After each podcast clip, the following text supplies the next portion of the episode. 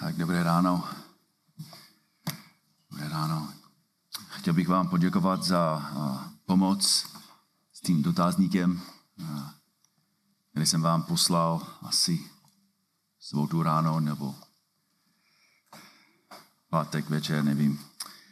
Byl to dlouhý víkend, ale díky moc za, za pomoc tím. To určitě mě motivuje k tomu, abych dokončil ten poslední školní projekt, tak to už nosím dlouho, to velké břemeno, už jsem to dlouho zanedbával, uh, ale díky za to. A to se týká toho, co, co dneska budeme studovat ohledně misie. A myslím si, že aspoň jsem osobně přesvědčen, že, že, že jako církev a nemám dost velký důraz na, na povinnost misie. Jo. Že o tom moc nemluvíme, jo. za to se málo modlíme. A možná jeden z důvodů je, že a, jsem misionář. Jako můj celý život se točí kolem misí. A proto si myslím, tak já, já splním a, svůj úkol jako misionář a proto my jako celý sbor tak splníme svůj úkol. Ale možná to není, nebo spíš to není, to není pravda. Protože nejsem jediný, kdo má povinnost účastnit se misí. Máme ji všichni. Celý, celý sbor, celá táto církev má povinnost účastnit se misí. Pokud opravdu věříme, že jednotlivci celé rodiny, města, obce a národy směřují k věčnému soudu, protože jsou ve spouře proti Bohu. Pokud opravdu věříme, že Bůh vytvořil cestu, aby se s ním hříšníci mohli smířit, aby jim byly odpuštěny hříchy a, a do jejich srdci byl vnesen nový radost, novou radost a, a nový ži, život. Jestliže opravdu věříme, že Ježíš Kristus je ta jediná cesta k Bohu, že Ježíš Kristus opravdu udělal všechno, aby mohl zachránit hříšníky, pak bude naší prioritou posílat toto poselství ostatním. Jinými slovy, jakou církev máme povinnost účastnit se misí. Jsme malý sbor, Máme málo lidí. Ale máme velkého pána a velkou povědnost. A praktická otázka pro nás jako církev je jak? Jak se můžeme my účastnit misí? A jako vždycky najdeme odpověď v božím slově. Dnes ráno máme před sebou text ze skutku. Jsme ve skutcích. Jsme ve 13. kapitole skutky 13.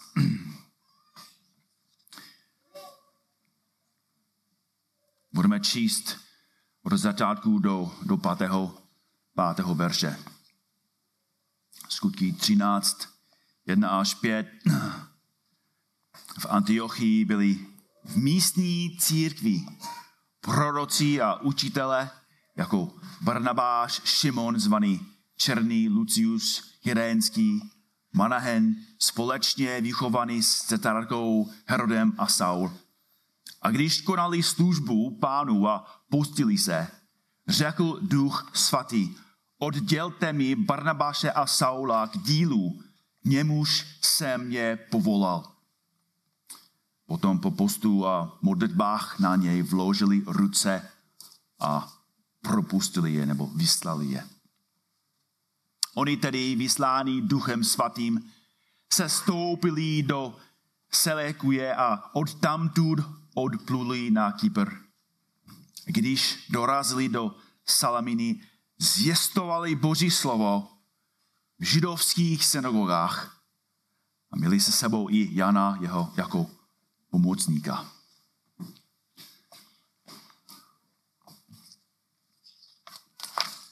Název dnešního kázání je Jak být místní církví. Jak být místní církví.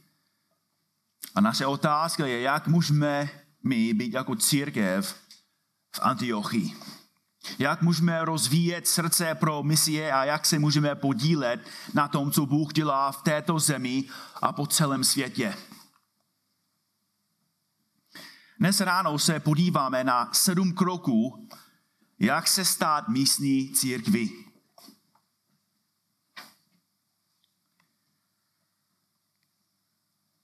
Sedm kroků, jak se stát místní církví. A chtěl bych vám říct, že to, co budeme studovat, jsem osobně zářil ve svém životě. Že jediný důvod, proč jsem tady v Čechách a jediný důvod, proč teď stojím tady za kazatelnou, je kvůli tomu, co budeme dneska studovat. Jak můžeme být místní církví? První krok. Pochopme důležitost místní církve. Pochopme důležitost místní církve zpátky do prvního verše. V Antiochii byli v místní církvi proroci a učitele. Možná věta byli v místní církvi nevypadá tak důležitě, ale je. Antiochie byla obrovské město, bylo to třetí největší město v římské říši, které předčilo pouze Řím a Alexandrie. A mělo snad 800 tisíc obyvatel. Obrovské město. Po stovky let byla Antiochie městem temnoty, zoufalství, marnosti. Bylo to bohaté město, ale plné lidí, kteří žili v temnosti. Temnotě. Možná jako tady nakladně. Bylo plné lidí, kteří existovali, ale nevěděli proč. Nevěděli, nevěděli odkud jsou, proč jsou tady, kam jdou. Neznali smysl své existence, nevěděli, proč je jejich život těžký, smutný, prázdný, rozbitý. A nevěděli, jak ho napravit. Stejně jako tady v Kladně. Na Kladně byla Antiochie plná rozvrácených rodin. Rodiny rozbitý i vztahy rozbitý. Nevěděli, jak mají spolu fungovat, pracovat, spolu žít. Jako Kladnou nebo Praha, Antiochie byla městem, které nabízelo vše, co si člověk mohl přát a nic, co potřeboval. Ale Boží slovo ukazuje na to, že něco se stalo, něco obrovského. Vzpomeňte si, jak ukamenovali Štěpana a co se hned potom stalo. Čteme ve skutcích 8, 1 až 2, Saul souhlasil s jeho usmrcením, s jeho ukomenovaním.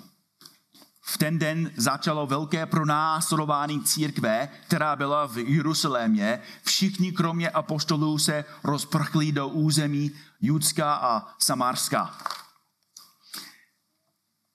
Lukáš se vrátí k tomu ve 11. kapitole. Jestli máte ještě svou Bibli otevřenou ve skutcích, tak skutí 11, uh, verš 19. Ti, kteří se rozprchli před soužením v Jeruzalémě, které nastalo kvůli Štěpanovi, prošli až do Fénicie na Kypr a do Antiochie do našeho města. A Lukáš píše, nikomu nehlásili, nehlásali slovo Boží, jen Židům. Kdyby Lukáš psal v roce 2023, mohl by psát, nikomu nehlásali slovo, jen kulturním, tradičním věřícím. Lidem, kteří byli křesťany jen podle jména kvůli tradici. Lidem, kteří chodili do kostela, byli pokřtění, zúčastnili se večeře páně, vykonávali náboženské rituály, ale nerozuměli evangeliu, nerozuměli tomu, co, proč chodí do sboru, nerozuměli boží, božímu slovu. Byli křesťany jenom protože byli rodiče a prarodiče a dále. Takovým lidem kázali ti, kteří přišli z Jeruzaléma. Kázali slovu lidem, kteří měli náboženství, ale neznali Boha. Tito praví křesťané to řekli všem věřícím židům. Vaše skutí vás nezachrání. Vaše modlitby, svíčky, zpěvy a recitace vás nezachrání. Vaše tradice nezachrání. A kázali, jen Ježíš Kristus může zachránit. Jedině Ježíš vykonal všechno dílo potřebné ke spáse hříšníků. Sám zaplatil za hříšníky, sám zaplatil za hříchy. Sám vysel na kříži a, a vsal, vzal naše hříchy na své tělo. Sám utišil Boží hněv, sám vstal z mrtvých. On jediný vám může odpustit.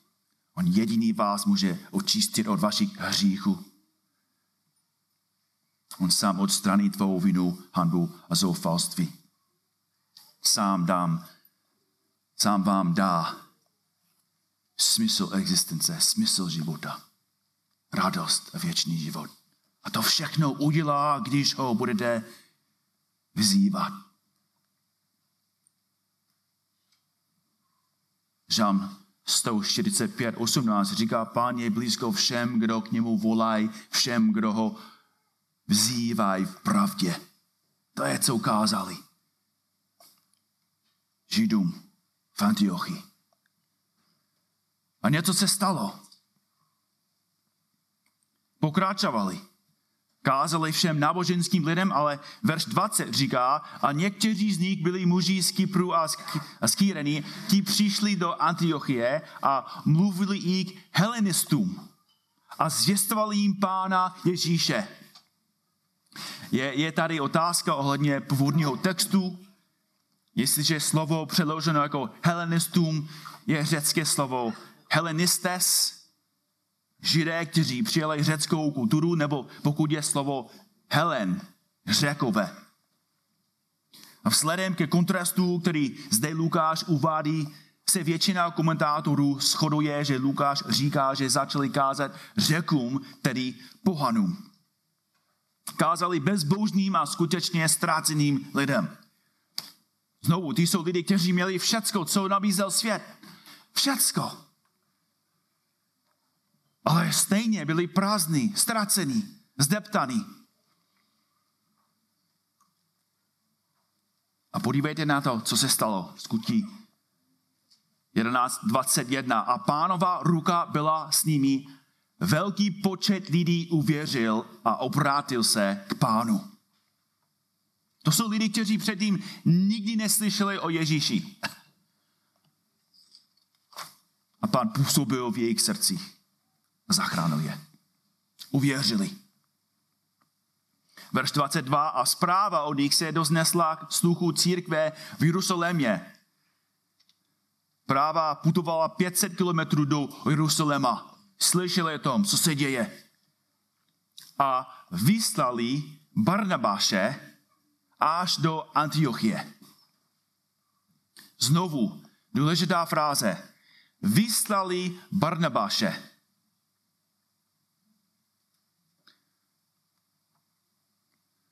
Vyslali. Odtud pochází slovo misie. Slovo misie pochází z latinského misio, což znamená akt vyslání nebo poslání. Oni, bratři a sestry v Antiochii, poslali Barnabáše. Musíme chápat ten proces. Nebylo to Barnabášovo rozhodnutí. Bylo to rozhodnutí vedoucích a tí Barnabášovi svěřili odpovědnost. A verš 23 říká, když tam přišel a uviděl tu boží milost, zaradoval se a pouzbuzoval všechny, aby se aby s rozhodním srdcem zůstávali u pána. Neboť to byl dobrý muž, plný ducha svatého a víry a značný zástup se přidal k pánu. Po Poslali Barnabáše, protože věděli, že je dobrým kristovým služebníkem. A Bůh ho velmi použil. A potom, verš 25 říká, a pak odešel do Tarsu vyhledat Saulu. Pro Barnabáše ta práce byla příliš moc. Nezvládl to sám. Jako tady nakladně.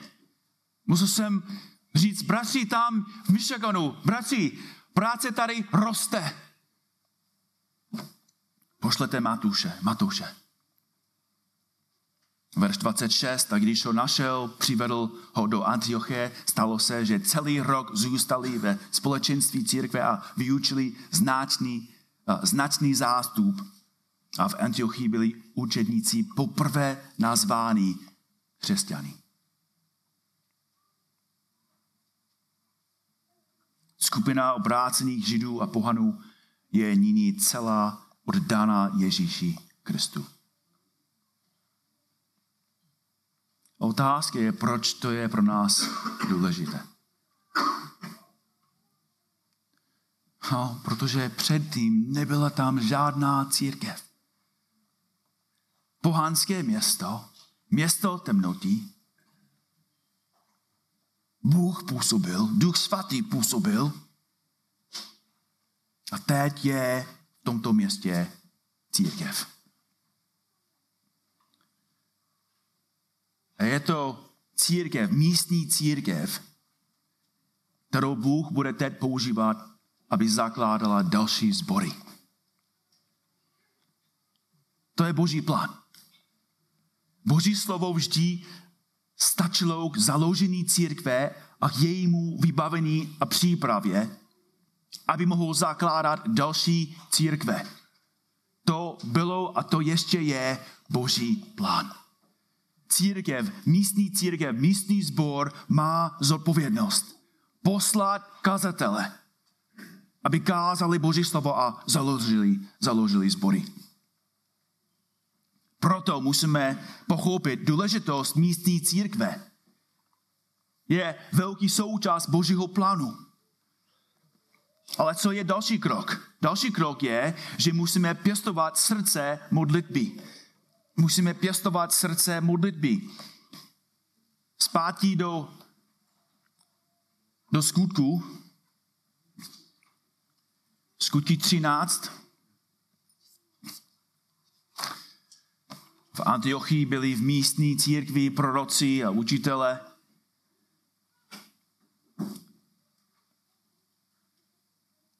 A verš 2 říká, že konali službu pánu a postili se. Řecké slovo překládané jako konalý službu je v Novém zákoně použito pouze několikrát, třikrát. Je to slovo, které vlastně odkazuje na starozákonný levitic, levickou službu knězí, když sloužili ve svatostánku. Lukáš nás upozorňuje na to, že tito představitelé a vlastně všichni křesťané boží jsou jeho kněžmi.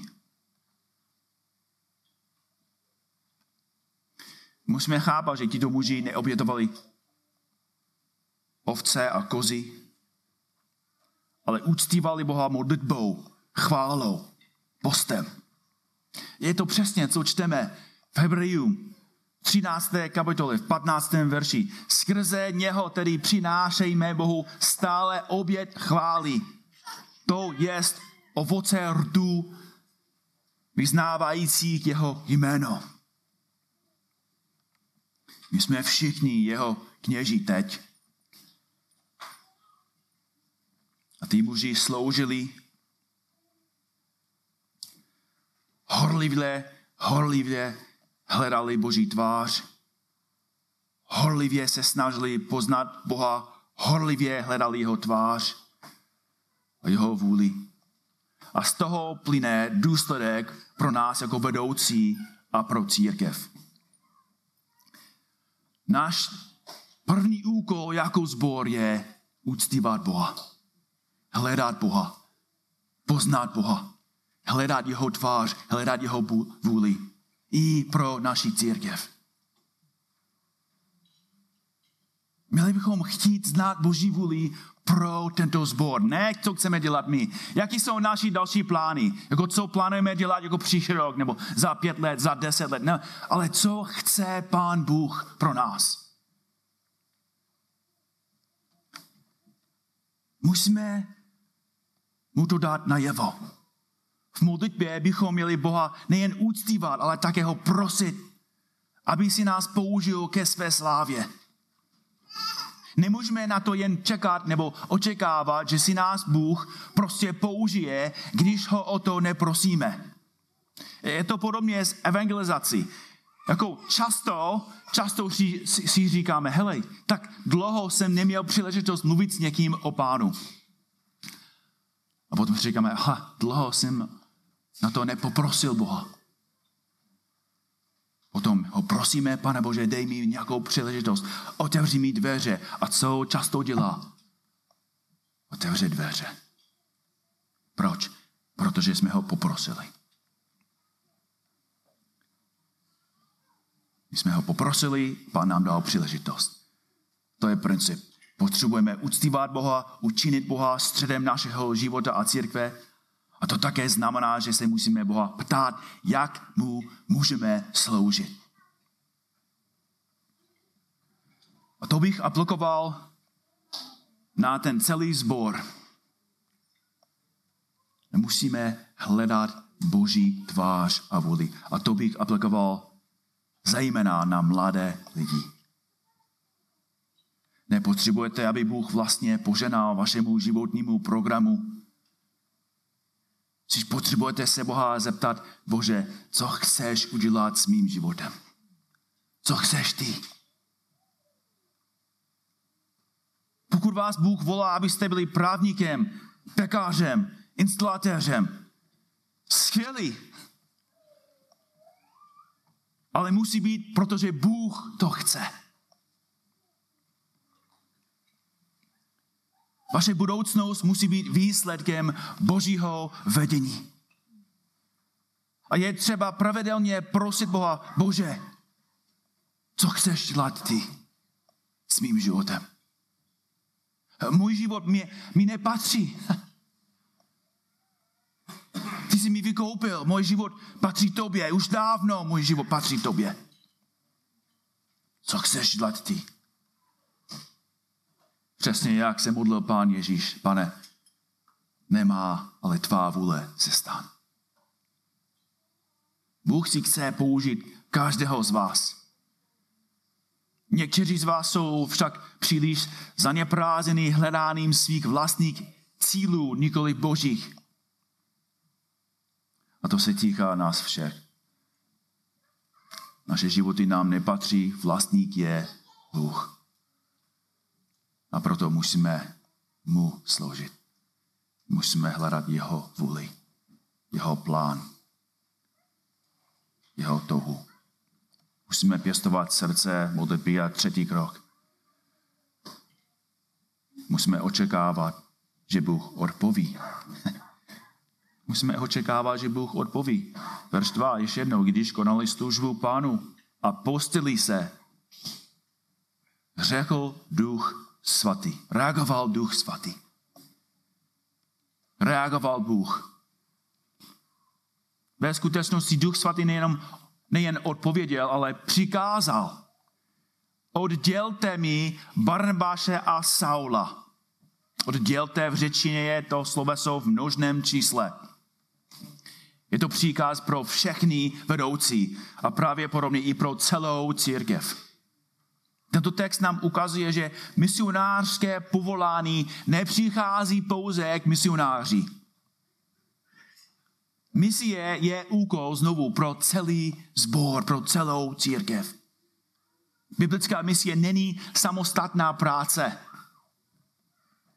Není to výsledek osobního rozhodnutí, síleného přesvědčení, dojmu nebo dokonce nějaké domnělé vize.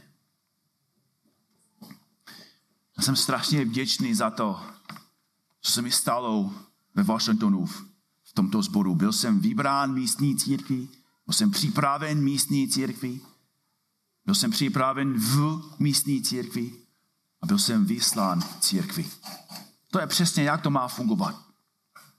Musíme se modlit, aby Bůh působil mezi námi, v nás, a potom musíme očekávat, že odpovídá na naše modlitby. Ale je tady ještě čtvrtý krok, a to je, že musíme pochopit velkou obět misí. Musíme pochopit velkou obět misí. Oddělte mi Barnabáše a Saula. A musíme se zeptat, jak důležití byli tyto muži pro, pro církev tam v Antiochii.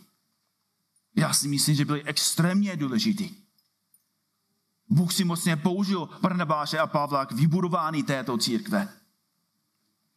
Jako lidi tam, v tomto městě, jejich životy byly úplně proměněny díky těm, těm mužům. A já bych si myslel, že kdyby církev chtěla, aby, aby někteří mužů zůstali, že by byli Barnabáš a, a Saul. Že možná, možná by byli pokoušení si říct, ale pane Bože, proč chceš poslat ty nejlepší? A možná pan, pan Bůh nám to taky řekne. Že přijde čas, kdy, kdy pán bude chtít, abychom poslali my ty nejlepší. Jednoho dne možná Bůh některé z vás povolá, abyste se rozloučili se svými vlastními dětmi, abyste je poslali kázat Krista. A to bude těžký. Budete plakat a budete, bude to těžký pro vás. A sotva uvidíte svá vnoučata, budete si vždycky přát, aby tu s vámi ještě byli. Moji rodiče tuto oběd podstoupili. Rodiče Amy, rodiče Matthew, rodiče Natáši, rodiče Tyler, Abby. Ty rodiče tuto oběd podstoupili. Oni pochopili velkou oběd misie. A zároveň pochopili, že tento krátký život brzy skončí. Že brzo se setkávají s dušemi mužů a žen. S vámi že naše rodiče, že ti zbory v USA, naši přáteli, kamarády, že, že ti věřící, kteří nás poslali sem, že jednou budou oslavovat a chválit našeho Boha s vámi.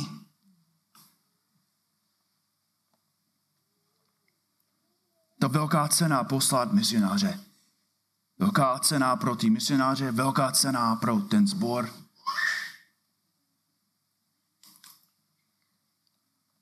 Ale náš pán si to zaslouží. Máme poslat misionáře, protože pán poslal svého syna.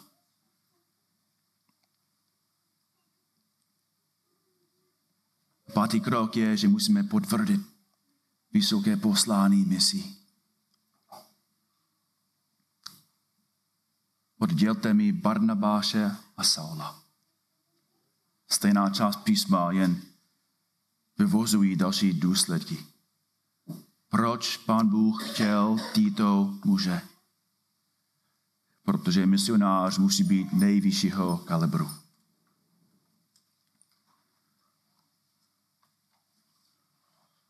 Musíme chápat, že náš svět dobře chápe, chápe ten princip. Koho vyberou na olympiádu? Kdo vede univerzity? koho postaví do, cela, do čela financí a infrastruktury země. Kdo vystupuje v Rudolfinu, koho posílá do zahraničí jako velvyslance. Národy si pro nejdůležitější práci vybírají své nejlepší lidi. Ale často církev dělá přesně opak. Tolik slabých kazatelů, tolik slabých misionářů. Proč? Protože zbor nevzdělávají své nejlepší a neposílají své nejlepší. Vlády, nemocnice, univerzity a symfonie dostávají ty nejlepší a církev se musí spokojit se zbytky. A bratři a sestry, je to hřích. Je to hřích. Pán Bůh si zaslouží, abychom poslali ty nejlepší.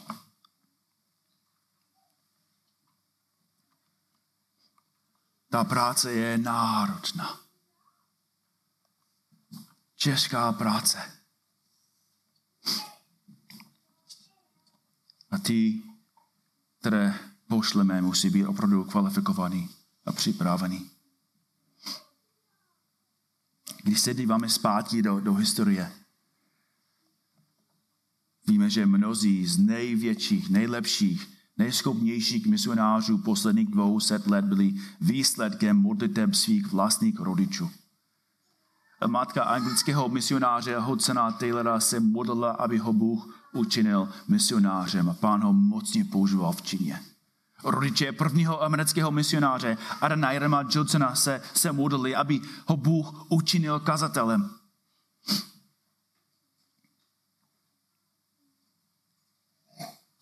Skotský misionář John Patton měl zbožného otce, který poprosil pána, když prosil pána, aby mu dal syna misionáře.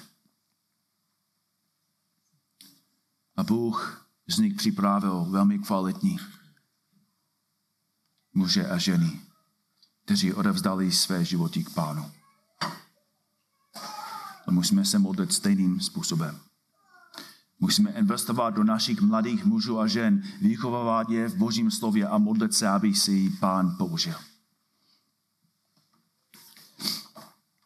A my mimochodem nemusíme je poslat do, nevím kam, ven, do Mongolska, do Číny. My můžeme je poslat do Prahy, do České Budějovice, do Slaného.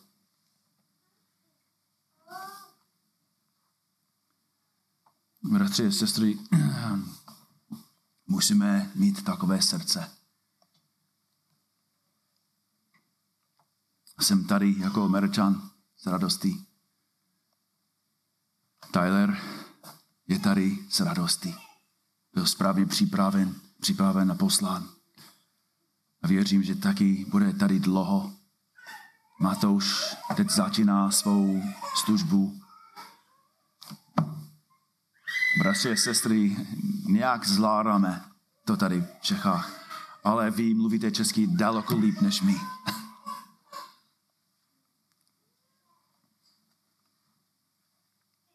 A bude velká radost, až můžeme mi jako sbor připravit a poslat kvalitní bratry ke službě. A otázka je, na co Bůh čeká. Já si myslím, že jako čeká na nás. Čeká na ochotné muže, čeká na nás, abychom se modlili, abychom se pros, prosili. Bůh chce to nejlepší, co máme tak jestli chceme se stát místní sborem, musíme pochopit důležitost místní církve, pěstovat srdce modlitby, očekávat, že Bůh odpoví, pochopit velkou oběd misí, potvrdit vysoké poslání misí. A za šesté musíme definovat práci misionáře. Musíme definovat práci misionáře. Oddělte mi Barnabáše a Saula ke dílu, k němuž jsem povolal. A pátý verš ukazuje na na to, jaká je ta práce. Když dorazili do Salaminy, zjistovali Boží slovo v židovských synagogách. To je ta práce. Měli práce kázat, hlásat, vyučovat, učit Boží slovo. Všechno se točí kolem kázání Božího slova. Jejich služba byla pro Boží slovo. Kázat Boží slovo. To je hlavní práce misionáře. Kázat na ulici, kázat v církvi, kázat ve středu a v neděli, kázat v semináři a v biblické škole, káže rodičům Boží slovo, aby věděli, jak mají vychovávat své děti, kázat slovo manželům, aby se naučili milovat své ženy, kázat slovo manželkám, aby se naučili, jak si vážit svých manželů a milovat své děti, kázat Boží slovo mladým lidem, aby nepromarnili svoje životy. Celá služba misionáře se točí kolem kázání Božího slova. Druhý list Timotovi 4.2. hlásej slovo, přicházej s ním, vchod či nevchod, usvědčuj, domlouvej, napomínej se vší trpělivostí a s vyučování. A Pavel, Pavel řekl ve skutcích 20-24, avšak v žádném ohledu si necením své duše víc, než abych dokončil svůj běh a službu, kterou jsem přijal od Pána Ježíše. Jaká služba? Dosvědčovat evangelium o boží milost. Kázat evangelium. Kázat boží slovo. Až máme takové muže, můžeme udělat poslední sedmý krok. Musíme vyslat misionáře Třetí verš. Potom po postu a modlitbách na ně vložili ruce a propustili je, nebo vystali je. Myslím si, že to, co čteme, to se nestalo během jednoho dne. To byl proces. A myslím si, že se na něm podílá celá církev. Lukáš ukázal na to, jak, jak po postu a modlitbách znovu, znovu se modlili, znovu se postili. Znovu hledali Boží tvář. Prosili, aby pán byl s nimi, prosili, aby pán jim poženal. A potom na ně vložili ruce. Z dvou důvodů. Za prvé je to potvrzený, že muž, kterého posílá, je zbožný, kvalifikovaný a schopný. Vkládají na něj ruce, aby potvrdili, že to jsou ty správní muži. A druhý důvod. Vkládají na ně ruce, aby prohlásili, že církev stojí za nimi. Ano, že, že vy odcházíte, ale my jsme s vámi. Vy jste naše zodpovědnost. Budeme se za vás modlit. Budeme se za vás modlit, budeme se za vás modlit a budeme vám posílat to, co potřebujete, abyste mohli splnit svou práci, svůj úkol. A potom propustili je. Nebo vyslali je. Misionář je někdo, kdo byl vyslán místní církví aby kázal Boží slovo. Ještě jedno. Misionář je někdo, kdo byl vyslán místní církví, aby kázal Boží slovo. Proto jsem tady. Proto je tu Matoš a Tyler. A modlím se a musíme se modlit, abychom i my mohli někoho poslat. Možná by bylo trochu legračný, kdybychom poslali někoho do USA. Protože tam je taky velká misie pole. Ale ve skutečnosti to jedno. Co je důležité je, abychom byli připraveni, abychom byli ochotní, abychom chtěli, aby pán nás používal ke své slávě.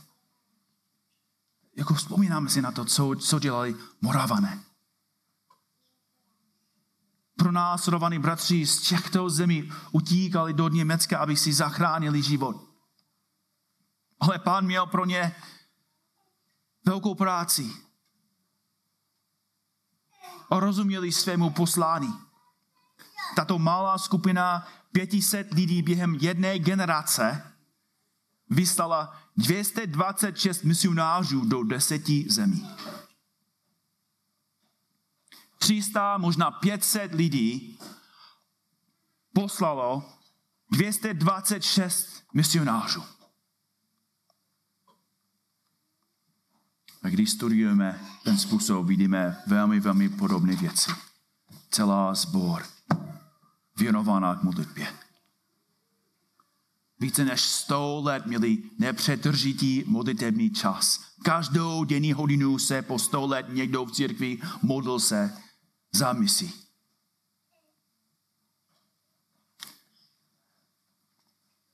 Jinými slovy, oni věděli, kdo má moc činit takové věci. Prostě, sestry, naše první povinnost není, abychom machali, abychom dělali víc, ale abychom hledali Boží tvář. abychom se modlili a prosili Pána, aby nás použil ke své slavě. Pane Bože, vyznáváme, že často si myslíme, že taková práce je pro někoho jiného. Že to je pro ty sbory možná v USA nebo pro, pro, pro další lidi, ne pro nás. Ne, že bys, že bys chtěl, abychom my poslali své děti, abychom my poslali někoho z našeho sboru. Vyznáváme, pane, že máme špatný pohled na svůj úkol. Naše první prozba je, abys nám odpustil. A další prozba je, pane, abys nás použil. Znovu a znovu tě prosíme, abys připravil i mezi námi další vedoucí, další starší, další kazatele i další misionáře. A prosíme tě, pane, abys používal tento malý sbor. Používej nás. Dělej mezi nás i skrze nás velké věci ke tvé slávě. Protože to je, co si zasloužíš. Amen.